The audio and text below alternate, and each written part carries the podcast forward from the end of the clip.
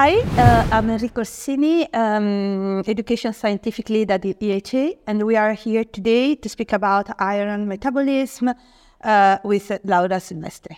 Laura, do you want to introduce yourself? Sure. Thank you very much for this opportunity. I'm a senior scientist at San Raffaele Scientific Institute in the Lab of Regulation of Iron Metabolism. And uh, I've been working uh, to uh, the basic mechanism that regulates hepcidin, which is the main hormone that regulates iron homeostasis since 2005. And I'm interested in particular in the crosstalk between uh, liver function in, uh, in uh, related to the regulation of iron homeostasis and erythropoiesis function. Very well. So we start from the basis. Yes. So do you want to illustrate us very quickly what is the role of iron in the body and in erythropoiesis? Sure, sure. So iron is an essential element since it participates to many biological processes, uh, to heme production, to mitochondrial function, DNA replication, uh, oxygen transport, and many others. So for this reason, it is essential, but it's a very reactive molecule that means that if you accumulate iron in, uh, in the cell, in the body, in the organs, uh, this iron can be toxic. It can trigger reactive oxygen species, and in some pathological conditions, this can lead to organ failure. So this is the reason why iron concentration in the body should be tightly controlled, also because we don't have any active mechanism of iron excretion. And this comes to the second question that is I guess it, this is the situation that will be very strict mechanisms that regulate iron homeostasis in terms of uptake, storage, utilization, and export. Can exactly. you give an overview of this? Sure, sure. So iron is absorbed by duodenal enterocytes, and uh, uh, thanks to these cells, we absorb dietary iron at a rate of about one to milligram per day. And uh, these enterocytes are crucial and they expressed uh, a, a, iron uh, exporter named ferroportin. So thanks to ferroportin, iron enters in the circulation. And as I said before, since iron is toxic, uh, iron should be tightly bound to transferrin. That is a glycoprotein that safely transport and deliver iron to all the organs and tissues. So most of the circulating iron is uh, utilized by uh, erythropoiesis for hemoglobin production and RBC's uh, uh, production. And indeed, uh, we need about 25 milligram of iron per day to maintain the basal rate of RBC's production, meaning that uh, we, iron should be recycled because we absorb only 1 2 milligram per day, and the recycling of, of iron occurs through reticuloendothelial macrophages that degrades senescent RBCs, uh, degrades hemoglobin, and release iron back to the circulation. We do not have any active mechanism of iron excretion, so the concentration inside the body should be tightly controlled, and the organ that plays this crucial role is the liver. And the liver indeed produces a hormone named hepcidin that binds and blocks ferroportin. In this way, hepcidin reduces uh, the amount of iron that enters into the bloodstream by decreasing dietary iron absorption and decreasing the release of iron from uh, reticuloendothelial macrophages. So, if I understand well, there is a balance between the level of iron in the organism and the level of hepcidin? Exactly, exactly. So when iron goes up, then hepcidin should be upregulated in order to block ferroportin and reduce the amount of iron that enters in the circulation. And the opposite occurs when body iron concentration is reduced, as in the case, for example, of iron deficiency or iron deficiency anemia. In this case, hepcidin should be suppressed uh, in order to stabilize ferroportin and favors the uh, entry of iron into the bloodstream. And so, if the hepcidin ferroportin axis is the main, the central regulator, I guess there must be some mechanism that regulate. Uh, they modulate hepcidin levels. Exactly, exactly. Thanks to uh, the, um, I mean, the study that have been done in the last 20 years, uh, more or less, uh, the mechanism that regulate hepcidin in the liver and in particular in hepatocytes have been clarified. So hepcidin is regulated through a pathway that is named BMP-SMAD pathway, uh, the, the regulation of this pathway is mediated by several proteins. I don't want to go too much into detail, But uh, for example, when iron concentration in the in the blood or iron concentration in the liver increases, then hepcidin is upregulated through a mechanism that activates this signaling pathway. The opposite occurs in case of iron deficiency when hepcidin should be suppressed. And again, also in this case, we have a very important protease named matriptase 2 or TMPRSS that downregulates the pathway in order to stabilize ferroportin uh, uh, on the cell surface. And there is a role in all this also for pro-inflammatory cytokines like IL-6. I'm thinking because I'm thinking about the possible links with inflammatory states. Exactly, exactly, exactly. So hepcidin is considered an acute phase protein that is upregulated by, pro, as you said, by pro-inflammatory cytokines such as uh, IL-6, but also IL-1 beta, although IL-6 is the main cytokines. And it plays a crucial role in, uh, as you said, in, uh, in um, anemia of inflammation or anemia of chronic disease, because in this condition, hepcidin is regulated not by the BMP SMAD signaling, by the, but by the STAT3 signaling pathway that is uh, activated by pro-inflammatory cytokines. And it's a sort of defense mechanism that the organism activate in order to restrict iron to uh, pathogens.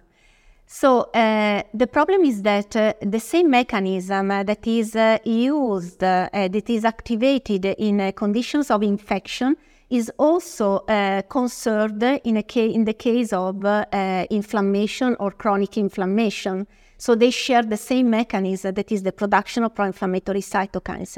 And this can be, of course, deleterious because when you have a high level of hepcidin, you restrict iron.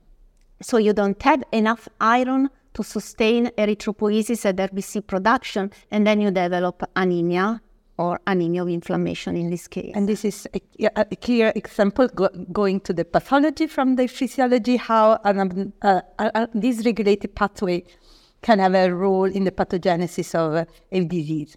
There are others. Uh, there are other diseases where the um, how to say the deregulation of the hepcidin ferroportin axis can be can have a role. Sure. For example, in uh, in hereditary hemochromatosis, we know that uh, mutations in key players uh, in the regulation of the BMP's SMAD signaling and hepcidin production uh, impair the ability of the liver to produce enough, enough hepcidin, meaning that you develop iron overload because of uh, ferroportin stabilization on the cell surface. And this is uh, this causes the so-called primary iron overload. But there are other conditions uh, in which uh, is chronically inhibited because of expanded and ineffective erythropoiesis. And this is the case, for example, of the so-called iron-loading anemias, such as beta thalassemia, sickle cell disease, and in some cases also uh, the congenital sideroblastic anemia. In this case, the expanded erythropoiesis uh, inhibits hepcidin by releasing a protein, an inhibitor that acts on the BMP SMAD signaling. And I think this is crucial because this um, underline the importance of the crosstalk between uh, two organs, the liver and uh, the erythropoietic uh, organs and the erythropoietic tissues in the bone marrow or in the spleen in the case of ineffective erythropoiesis. So the crosstalk between these two organs is beneficial, of course, in stress condition and physiological condition, but can be also deleterious in the case, for example, of ineffective erythropoiesis and going a step forward through the possible uh, therapeutic application of all these. There are this, this deeper understanding of the basic mechanisms involved in the regulation of iron and hepcidin can help us to identify new therapeutic targets for these disorders. This is crucial. I think that uh, the um, the basic research uh, that have been done on hepcidin and the mechanism of hepcidin regulation and the regulation of the hepcidin ferroportin axis uh, uh, really uh, help to identify the new therapeutic targets for this kind of disease. For I can I if I can uh, can make can an example. example. Yes, yes, sure. For example, there is a genetic disease named a very rare genetic disease named iron refractory iron deficiency anemia uh, in which the patients develop uh, a iron deficiency anemia that is refractory to oral iron administration because hepcidin levels are inappropriately high. So the patients, even if you uh, gave uh, oral iron administration to this patient, the patients are unable to absorb iron because ferroportin is uh, constitutively blocked. Uh, the gene mutated in this disease is TMPRSS6 or matriptase 2. That is a crucial inhibitor of the BMP-SMAD signaling. So, thanks to the study of this genetic disease, uh, several uh, researchers and scientists identified a potential therapeutic approach to, for example, hereditary hemochromatosis or beta thalassemia that targets specifically TMPRSS6.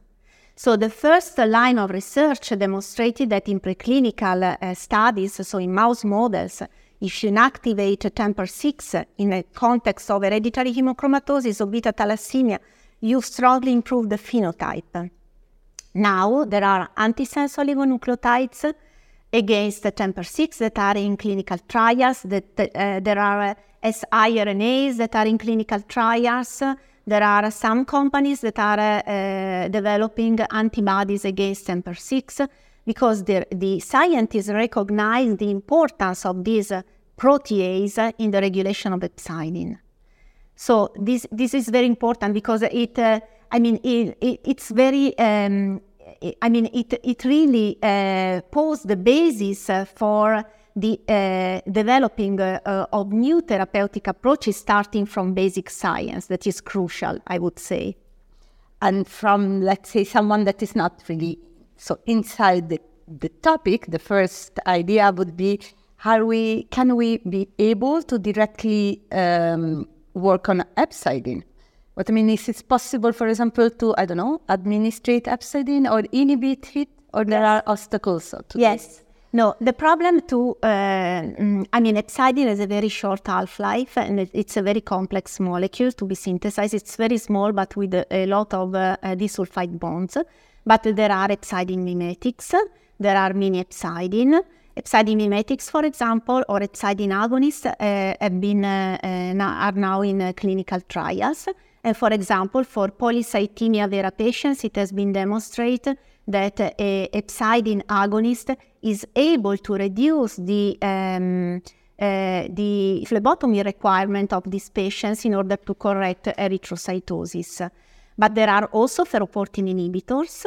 For example, vamifeport is one of, of, the ferroportin inhibitors that have been recently uh, developed and uh, that have been demonstrated to be uh, to be effective not only in beta thalassemia, but also in sickle cell disease in preclinical models. So yes, we can uh, somehow target directly hepcidin or, or, the target of hepcidin that is ferroportin. That is open a yes. wide range of opportunities. Yes, exactly. Yeah. Thank you very much. It was very. Thank you for the opportunity. Thank you very much.